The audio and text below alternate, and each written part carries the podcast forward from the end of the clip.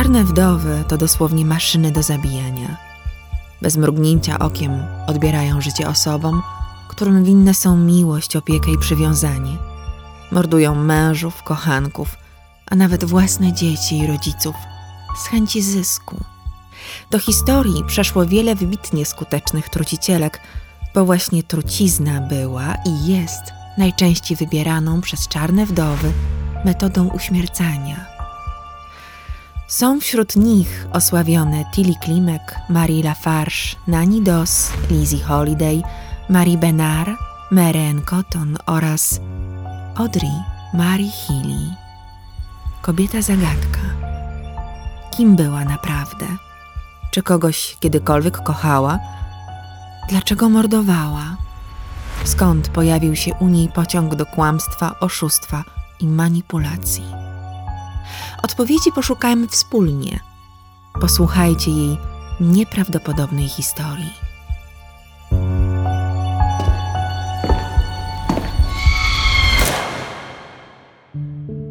Audrey Mary Fraser urodziła się 4 czerwca 1933 roku w Blue Mountain na obrzeżach Eniston w Alabamie, gdzie rozciągały się uprawy bawełny i kwitł przemysł włókienniczy. To właśnie tutaj, ponad 20 lat wcześniej, urodziła się i wychowała Nani Dos, urocza, chichocząca babcia, jak ją później nazwano podczas procesu. Nani otruła 11 osób – w tym pięciu mężów, dwoje dzieci i matkę. Ale nie o niej jest ta opowieść. Rodzice Marii, Lucille z domu Mitz i Hughie Fraser pobrali się rok przed jej urodzeniem. Oboje ciężko pracowali w zakładach włókienniczych. Lucille bardzo szybko po urodzeniu córeczki wróciła do fabryki, a krewni zajęli się malutką dziewczynką. Marii była uwielbianym dzieckiem – Rodzice rozpieszczali ją na tyle, na ile mogli sobie pozwolić w czasach wielkiego kryzysu. Była zawsze schludna, czysta i zadbana. I krnąbrna, jednak rodzice przychylali się niemal zawsze do jej zachcianek i wybaczali napady złości. W 1945 roku rodzina przeniosła się z Blue Mountain do Eniston. Lucille i Huey planowali lepszą przyszłość dla córki – niż los, jaki przygotowano dla pozostałych dziewczynek z sąsiedztwa, które kończyły edukację na podstawówce, potem szły do pracy, wychodziły za mąż i rodziły dzieci. Marie miała skończyć szkołę średnią i zostać sekretarką. Nastolatka była inteligentna, ładna, dobrze ubrana, nieźle sobie radziła w środowisku dzieci, których rodzice byli właścicielami okolicznych fabryk. Należała do samorządu szkolnego – a w ostatniej klasie wybrano ją na mis szkoły. Miała powodzenie u chłopców. Nie jeden wodził za nią tęsknie wzrokiem, ale Marii już wybrała. Panem jej serca był o cztery lata starszy Frank Healy. Poznali się, gdy Marii miała dwanaście lat. Frank również pochodził z Eniston. Jego rodzice, Clarence i Carrie Healy, pracowali w fabryce przy produkcji rur – stworzyli skromny i pełen miłości dom dla trójki swoich dzieci, Franka i jego dwóch sióstr. Chłopak był uczciwy, dobry, pełen temperamentu, ale lojalny. 8 maja 1951 roku osiemnastoletnia Marie wyszła za niego za mąż. Frank przyjechał do niej na krótki urlop podczas służby w marynarce wojennej. Martwił się trochę, że gdy będzie w wojsku, ktoś, mówiąc kolokwialnie, sprzątnie mu ją sprzed nosa. Rodzice Marii byli trochę zawiedzeni. Spodziewali się dla córki lepszej partii pod względem statusu społecznego i majątkowego. Frank wyjechał dokończyć służbę w Kalifornii. Marii dołączyła tam do niego po zakończeniu nauki, a potem towarzyszyła mu, gdy przeniesiono go do Bostonu w 1952 roku. Kiedy zwolniono go ze służby, Marii była w ciąży. Wrócili razem do Eniston i kupili mały dom. Wszystko układało się niemal idealnie. Frank podjął pracę w dziale spedycji w jednym z zakładów. Marie pracowała jako sekretarka. Pierworodny Michael urodził się 11 listopada 1952 roku. Tworzyli normalną, przeciętną amerykańską rodzinę. Jednak przy bliższym przyjrzeniu się nie wszystko wyglądało tak perfekcyjnie. Nie potrafili odłożyć oszczędności, a i bieżące wydatki były zbyt wysokie na ich możliwości finansowe. Marii miała lekką rękę do wydawania pieniędzy. Wciąż jej było mało nowych ubrań i mebli. Kłopoty doprowadzały do kłótni między małżonkami, choć pierwszy do zgody wyciągał rękę mąż. Kochał żonę i uważał, że mimo rozrzutności Marii jakoś sobie poradzą, nawet wtedy, gdy rodzina się powiększy. Karol, ich córka, urodziła się w 1960 roku. Frank był już wtedy brygadzistą w dziale spedycji Standard Foundry. Marii również była doceniana w pracy. Jednak ich rosnące pensje nie wystarczały na zachcianki pani Healy. Marii potrafiła pokazać swoją niemal prawdziwą twarz. Jej przełożeni uważali ją za pracownicę doskonałą, natomiast współpracownicy widzieli, jaka jest naprawdę. Zazdrosna intrygantka, pnąca się po szczeblach kariery za wszelką cenę. Musiała często zmieniać pracę. Za powód podawała jawną wrogość i nieprzychylność innych pracowników. Frank nie był świadomy tego, co dzieje się za jego plecami, jak zachowuje się jego ukochana żona. Absorbowała go praca, udzielał się towarzysko i w klubie weteranów wojen zagranicznych. Lubiano go w mieście, wzbudzał zaufanie i sympatię. Z pozoru jego żona wciąż była dla niego idealna. Udzielała się w pierwszym kościele chrześcijańskim i jako wolontariuszka działała w szkołach swoich dzieci. Frank nie wiedział, że Marii miała dodatkowy przypływ gotówki i profitów dzięki temu, że sypiała ze swoimi kolejnymi szefami. Dzieci uwielbiały matkę i zabiegały o jej uwagę. Choć dawała im wszystko, czego potrzebowały materialnie, nie potrafiła lub nie chciała okazać im miłości i bliskości. Liczyła na teściową, jeśli chodzi o wychowanie dzieci. Zawsze wolała starszego syna i jawnie to okazywała.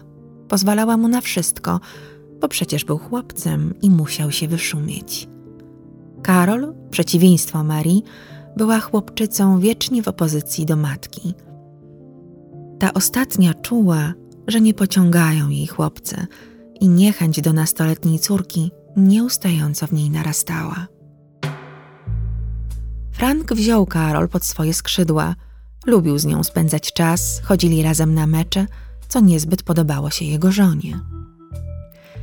Nocami Marii miewała często napady paniki, nieznanego pochodzenia. Mąż tulił ją wówczas do siebie i uspokajał. W zamian popisywała się przed nim, że ma wielkie powodzenie u miejscowych mężczyzn, od których jakoby dostawała wiele miłosnych listów. Marie zaczęła oszukiwać męża na większą skalę. Wynajęła w sekrecie skrytkę pocztową, do której spływały rachunki, by Frank nie zorientował się w jej rzeczywistych wydatkach. Brała kredyty, korzystając z dobrej opinii męża, jaką cieszył się w niewielkim 30-tysięcznym Eniston. Jesienią 1974 roku Frank pojął, co się dzieje. Marii przeliczyła się w końcu. I wtedy zaczęły się jego tajemnicze problemy ze zdrowiem. Pewnego dnia Frank źle się poczuł i musiał wyjść wcześniej z pracy. W domu przyłapał Marii w łóżku z jej szefem. Zdradzony mężczyzna nie wiedział, co robić. Zadzwonił do syna, który wówczas był już żonatym pastorem, ale o kłopotach zdrowotnych nie powiedział mu wtedy ani słowa. Początkowo uważał, że to objaw zmęczenia, a może nudności i wymioty były spowodowane działaniem chemikaliów w odlewni. Brany przez niego Alka-Seltzer średnio pomagał, ale na razie leczył się tylko tym. Wybaczył Marii zdradę, jednak jego dolegliwości nie zniknęły. W maju 1975 roku Frank udał się do swojego lekarza. Czuł się coraz gorzej. Doskwierały mu potworne bóle brzucha. Lekarz rodzinny dr Jones znalazł naturalne wyjaśnienie jego problemów i przepisał leki, które niewiele pomogły. 22 maja, podczas odwiedzin siostry, Frank był już cieniem samego siebie. Zdradził jej, że podobno na polecenie doktora Marii zrobiła mu zastrzyk, po którym nudności się nasiliły. Następnego ranka było już tak źle, że zabrano Franka do szpitala. Zdiagnozowano u niego zakaźne zapalenie wątroby. Syn Michael przyjechał natychmiast z Atlanty, by być z ojcem w tych ciężkich chwilach. Mężczyzna cierpiał fizycznie, miał halucynacje i był niezwykle pobudzony. Doszło nawet do sytuacji, gdy Mike powstrzymywał chorego ojca przed wyskoczeniem przez szpitalne okno. 25 maja o czwartej rano Michael pojechał po babcię, która chciała odwiedzić syna. Gdy oboje weszli do szpitalnego pokoju, Mary spała na krześle. Frank leżał martwy na łóżku. W chwili przedwczesnej śmierci miał 46 lat. Szpital podjął decyzję o przeprowadzeniu sekcji zwłok. Przyczyna śmierci Franka wciąż była niejasna. Marie zgodziła się na wszystko. Ostateczny wynik badań brzmiał: obrzęk nerek i płuc, obustronne zapalenie płuc, zapalenie żołądka. Za przyczynę zgonu uznano zapalenie wątroby. Nie przeprowadzono badań toksykologicznych. Franka Hileja pochowano 27 maja. Mike wygłosił kazanie na pogrzebie ojca. W początkowym stadium pogorszenia jego stanu zdrowia Marie wykupiła w tajemnicy polisę ubezpieczeniową na życie męża, która opiewała na ponad 31 tysięcy dolarów. Nie była to wielka suma, ale też nie taka mała. Starczyła na dość spore zakupy. Na razie nic nie wzbudzało podejrzeń. Kobieta została wdową, otrzymała pieniądze – Kupiła sobie samochód, nowe ubrania i biżuterię. Obdarowała też rodzinę.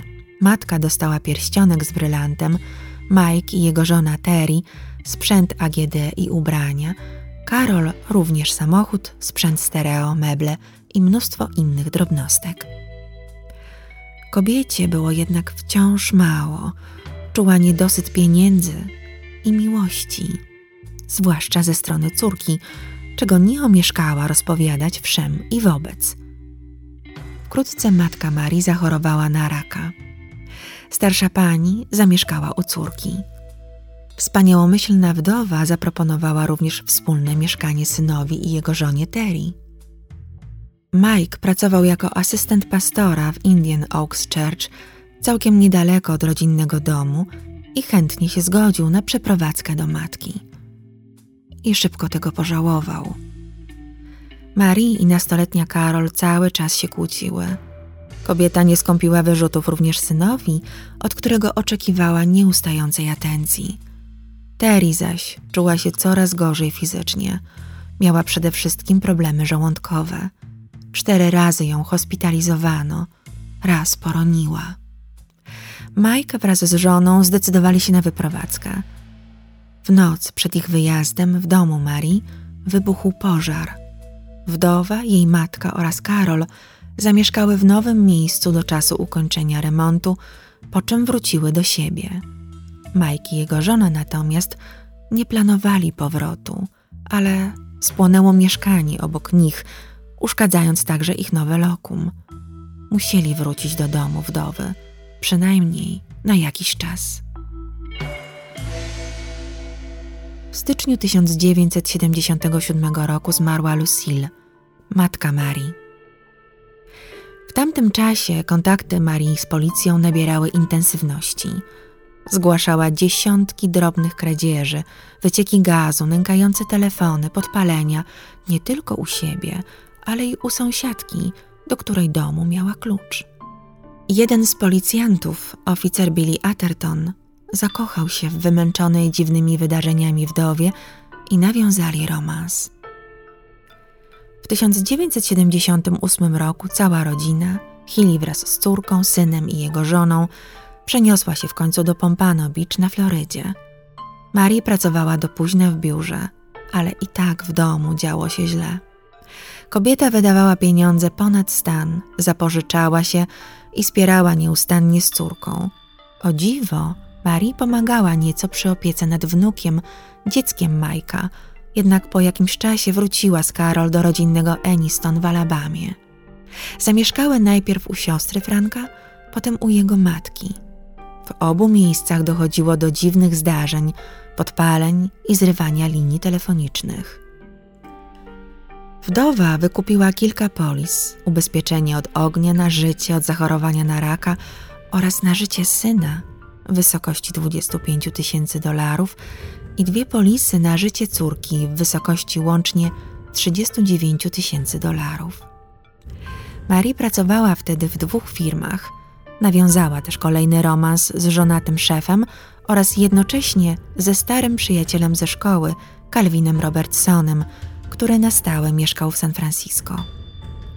Powiedziała mu, że choruje na raka i potrzebuje pieniędzy na leczenie. Wysłał jej kwoty, jakich sobie zażyczyła, a ona po jakimś czasie doniosła mu, że wyzdrowiała.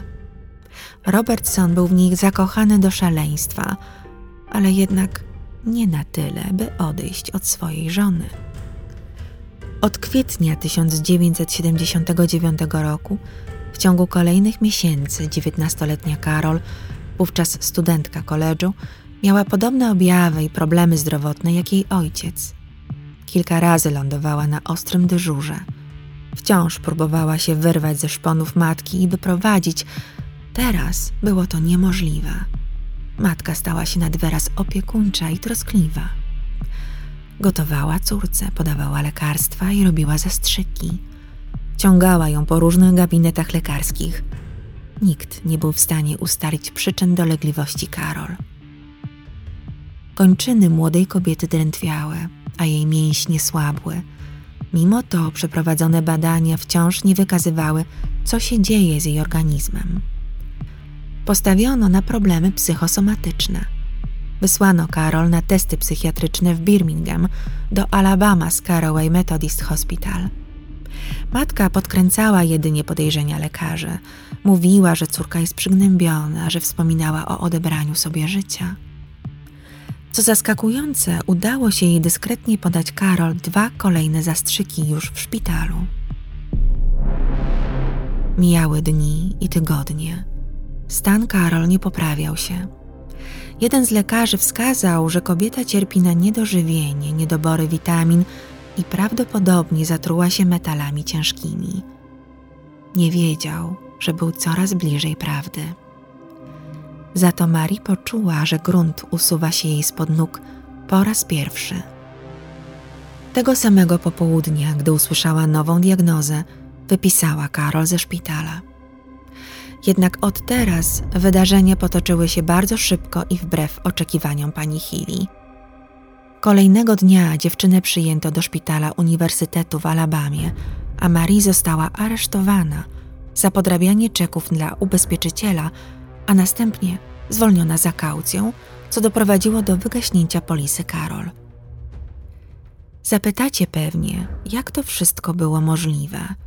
Czy rodzina czegoś nie podejrzewała? Otóż podejrzewała.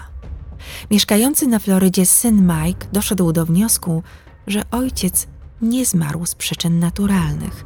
Skontaktował się z koronerem hrabstwa Calhoun i zapytał o możliwość ekshumacji. Była możliwa, jednak pod warunkiem przedstawienia niezbitych dowodów, że doszło do popełnienia przestępstwa. Przyjaciółka Karol, Eve Cole, która widziała, jak Marie robi córce zastrzyk, była cały czas w kontakcie z dziewczyną, także podczas jej pobytu w szpitalu na obserwacji psychiatrycznej. Karol przyznała się jej, że matka zrobiła jej o wiele więcej zastrzyków. Informacja rozeszła się migiem i dotarła do Majka. Ten z kolei poprosił lekarza prowadzącego, by zabronił Marii odwiedzania córki, przynajmniej na jakiś czas. Marie natychmiast zabrała ją ze szpitala, sugerując, że jadą na badania do Nowego Orleanu. 20 września aresztowano kobietę ponownie, co umożliwiło dostęp innych członków rodziny do lekarzy i Karol. Zbadano ją ponownie, biorąc pod uwagę, że dziewczyna mogła zostać otruta. Kończyny młodej kobiety były zdrętwiałe. Nastąpiło porażenie nerwów, skutkujące opadaniem stopy. Na wszystkich paznokciach dłoni i stóp Karol pojawiły się pasma Oldricha Mesa, które mogły być związane z zatruciem arszenikiem lub talem. Departament Nauk Sądowych Alabamy przeprowadził testy kryminalistyczne na próbkach włosów Karol. Poziom arsenu przekroczony był ponad 100 razy w stosunku do normalnego poziomu tuż przy skórze głowy, na końcach włosów poziom był zerowy. Specjaliści nauk kryminalistycznych doszli do wniosku, że Karol dostawała coraz większe dawki arszeniku w ciągu 4 do 8 miesięcy. Mike zadziałał od razu i zwrócił się znowu do koronera. Nad głową Marii gromadziły się czarne chmury, pojawiły się zarzuty nie tylko o oszustwa, ale również o morderstwo i usiłowanie zabójstwa. Śledztwem pokierował porucznik Gary Carroll, który znał dobrze wdowę z czasów, gdy ciągle zgłaszała różne kłopoty. 26 września nagrał dwugodzinne przesłuchanie kobiety. Unikała konfrontacji. Zrzucała winę na cokolwiek, co przyszło jej do głowy. Musiała jednak przyznać, że robiła zastrzyki córce i matce. 3 października ekshumowano ciało Franka Hileja i poddano je badaniu, które wykazało poziom arsenu od 10 do 100 razy wyższy od normalnego. Frank i Karol chorowali z powodu przewlekłego zatrucia arszenikiem. Uwięziona za fałszerstwa Marii 9 października usłyszała zarzut usiłowania zabójstwa córki. W jej torebce śledczy znaleźli fiolkę, którą poddano testom. Wynik obecność arszeniku. Dwa tygodnie po rozpoczęciu śledztwa siostra Franka znalazła w mieszkaniu bratowej słoik trutki na szczury. Zawarta w nim substancja była arszenikiem. 11 listopada Marii zwolniono za kaucją. Trzeba przyznać, że była niska, biorąc pod uwagę ciężar postawionych jej zarzutów. Kaucję w wysokości 12 tysięcy dolarów wpłaciło pięciu mieszkańców Eniston na prośbę Majka. Kobieta nie wróciła do domu. Zameldowała się w motelu w Birmingham pod innym nazwiskiem.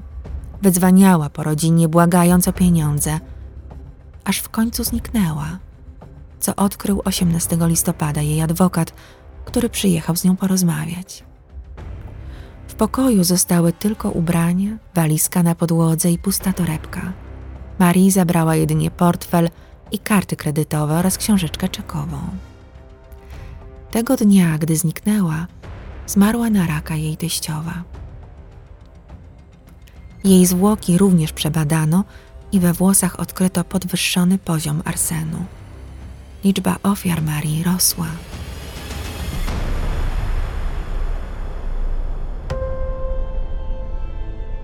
19 listopada ktoś włamał się do domu jej ciotki. Skradziono ubrania, torbę podróżną oraz samochód. Sprawca lub sprawcy pozostawili kartkę z ostrzeżeniem: Nie dzwoń na policję. Jeśli to zrobisz, spalimy cię. Znaleźliśmy to, czego chcieliśmy i nie będziemy ci więcej przeszkadzać. Samochód zlokalizowano kilka dni później w Georgii z powodu przekroczenia granic stanu do pościgu dołączyło się FBI. Niecałe dwa miesiące później, 11 stycznia 1980 roku, zaocznie oskarżono Audrey Mary Healy o zamordowanie męża, gdy przekazano oficjalnie do sądu wyniki badań toksykologicznych. Przebadano ponadto innych członków rodziny. W ekshumowanych ciałach matki Marii oraz jej teściowej Carrie Healy znaleziono znaczące ilości arszeniku. Ekshumowano również szczątki 11-letniej Soni Marcel Gibson. Dziewczynka była przyjaciółką Karol. Zmarła w 1974 roku z nieokreślonej przyczyny. Badanie nie wykazało zwiększonego poziomu arszeniku. Ale nie tylko Sonia chorowała po wizycie u Karol, także inne dzieci oraz dwaj policjanci, którzy przyszli do Marii Healy w sprawie kolejnego jej zgłoszenia. Kobieta podała im kawę i ciasteczka własnej roboty. Marii przebywała na wolności ponad trzy lata, unikając pociągnięcia do odpowiedzialności. Szukał jej nawet agent specjalny i profiler FBI John Douglas, autor słynnego Mindhuntera. W przygotowanym profilu kryminalnym określił ją jako klasyczny przykład psychopatki, która do nikogo i do niczego nie czuje szacunku, jest niezależna, a raczej lekceważy po prostu wszelkie zasady. Ludzie służą jej do osiągania celów, wykorzystuje ich słabe punkty i łatwowierność. Napisał wprost, cytuję: Gdyby była mężczyzną, nie byłbym zdziwiony, gdyby okazała się seryjnym gwałcicielem i mordercą na tle seksualnym. Douglas spodziewał się, że kobieta wróci w rodzinne strony. Gdzie była? Najpierw w lutym 1980 roku 47-latka pojechała na Florydę do Fort Lauderdale. Ukrywała się pod nazwiskiem Lindsay Robbie Hannon. Na Florydzie poznała 33-letniego Johna Greenleafa Homana, producenta narzędzi i farb oraz szkutnika.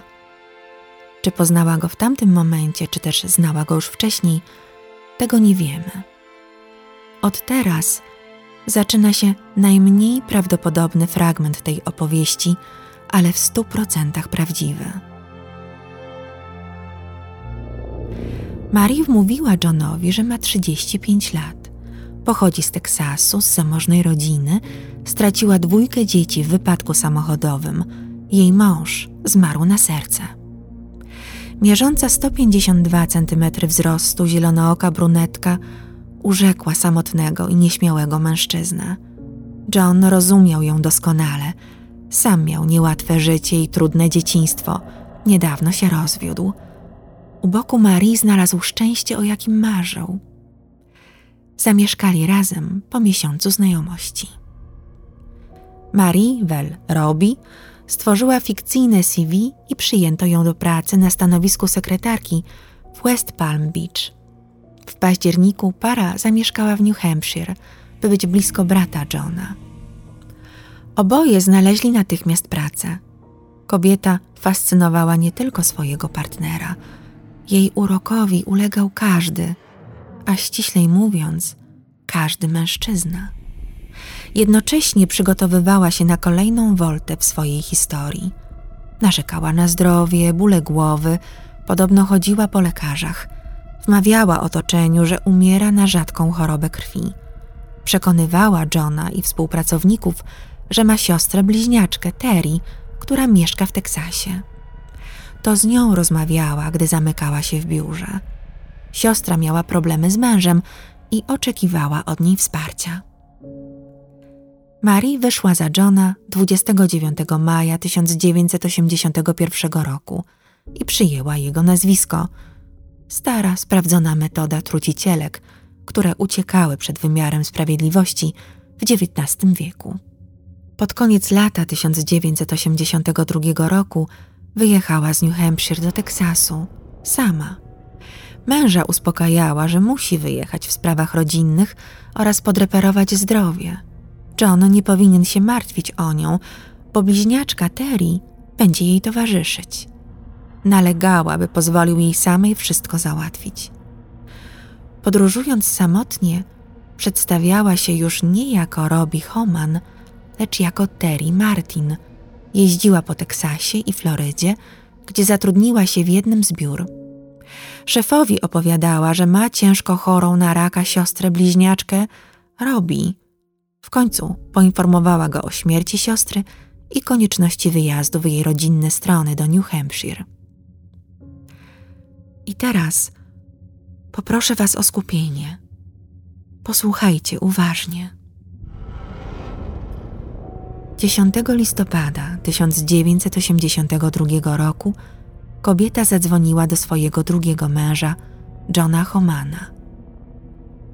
Przedstawiła się jako Terry Martin, siostra bliźniaczka swojej nowej tożsamości. Poinformowała, że Robi, jego żona, którą przecież była do niedawna, zmarła w Teksasie. Ciało przekazała na cele medyczne. John postanowił poznać siostrę żony i poprosił o spotkanie. Poleciała do niego następnego dnia.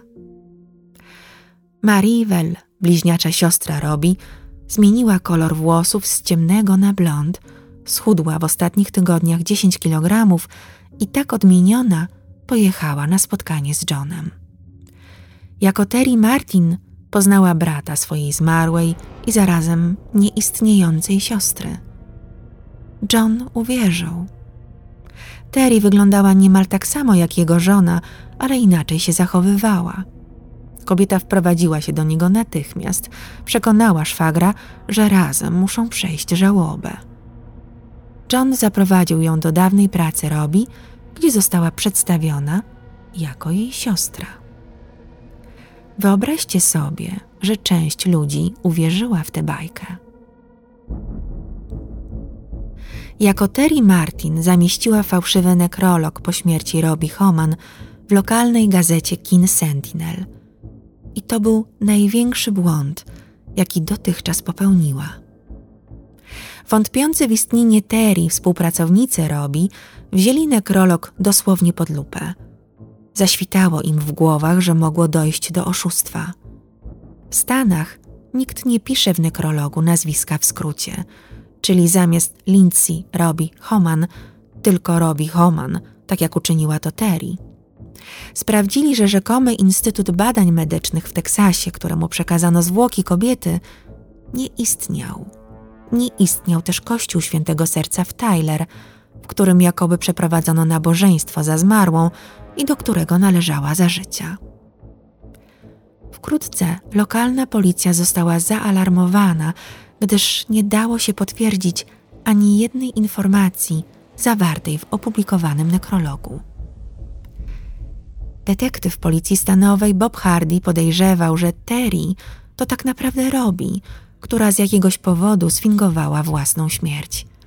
Najpierw typowano, że jest poszukiwaną złodziejką Carol Manning, potem związano jej osobę z inną uciekinierką Terry Clifton. Tymczasem Marie zatrudniła się jako sekretarka w pobliskim Brattleboro w stanie Vermont i tam podczas pracy została aresztowana 12 stycznia 1983 roku. Myśląc, że to już koniec przygód, wyznała podczas przesłuchania, że była poszukiwana w Alabamie za sfałszowanie czeku. Naprawdę nazywała się Audrey Marie Healy. Natychmiast skontaktowano się z policją stanową w Alabamie, która potwierdziła, że poszukują takiej kobiety. Jednak postawiono jej poważniejsze zarzuty.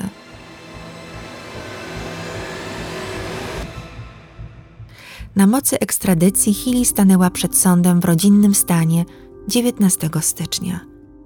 Kaucję ustalono na 320 tysięcy dolarów. Nikt nie był chętny do jej wpłacenia. Karol odwiedziła matkę w więzieniu. Marii okazywała jej najczulsze uczucia i przytulała. Wiedziała, że walczy w ten sposób o własne życie i wolność, ale nie chciała rozmawiać o próbie otrucia córki. Od tej pory często się widywały i rozmawiały przez telefon. Prokuratorzy nie byli zadowoleni, że jeden z ich głównych świadków daje się omotać Marii i stopniowo zaczyna wierzyć matce. A obrona reprezentująca interesy oszustki była przeciwko Karol.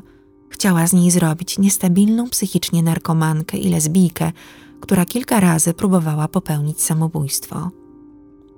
Jednak dziewczyna stawiła czoła zarzutom na sali sądowej. Sporadyczne palenie trawki nie czyniło z niej narkomanki. Homoseksualizm to nie przestępstwo. Mike Healy również zeznawał przeciwko matce.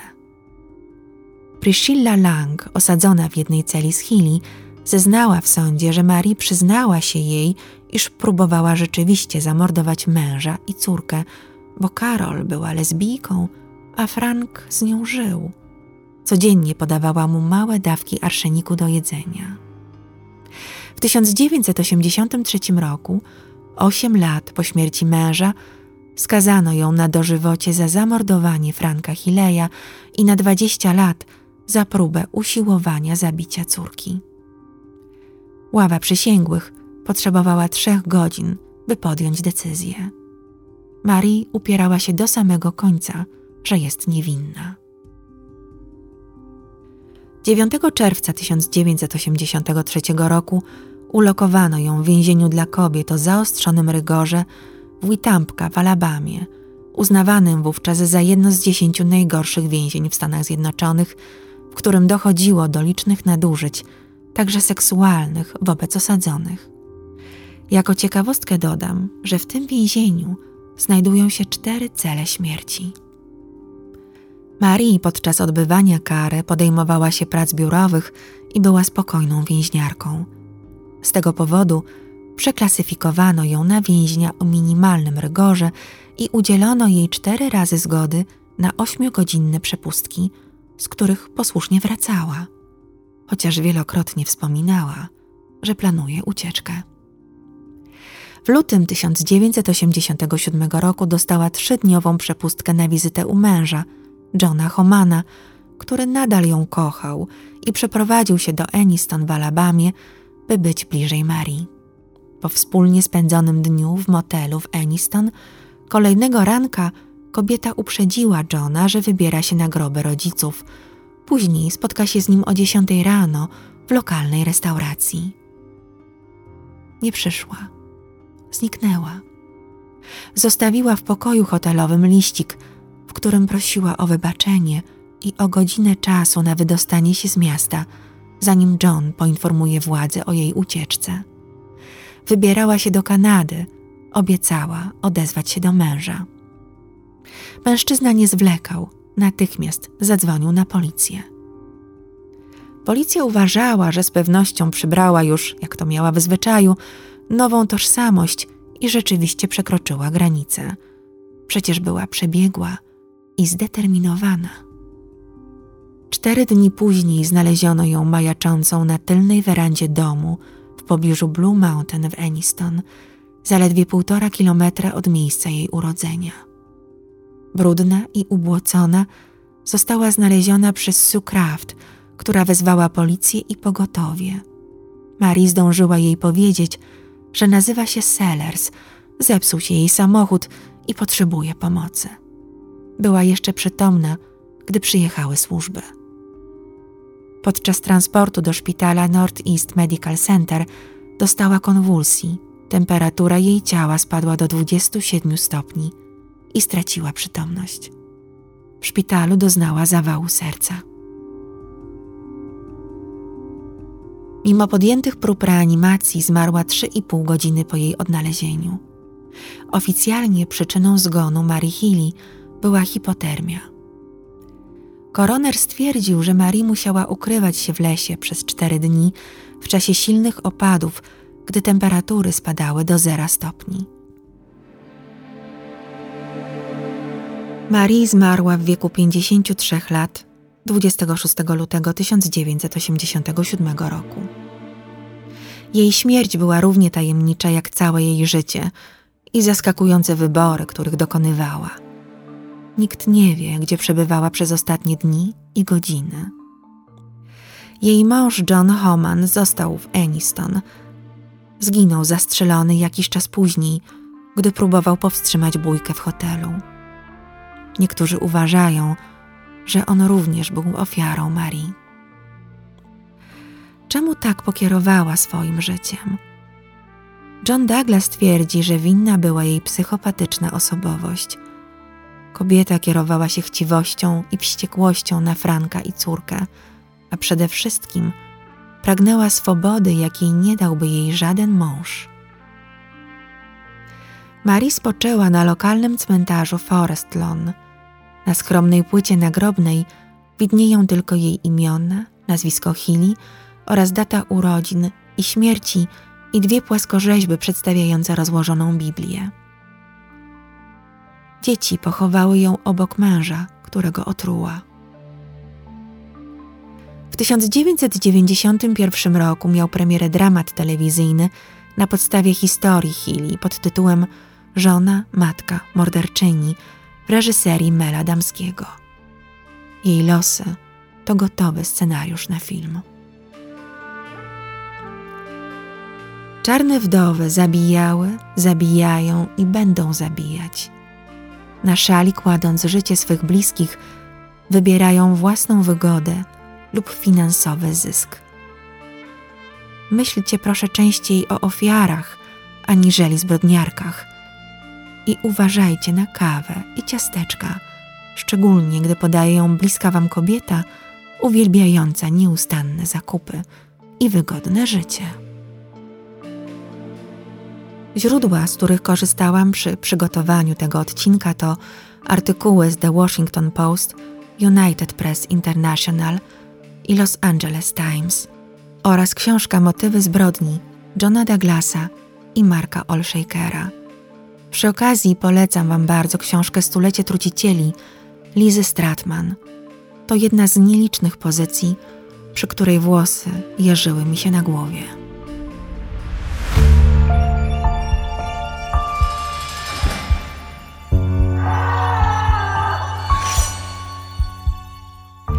Do usłyszenia i do zobaczenia w moim worku kości w Warszawie przy ulicy Bagatela 10.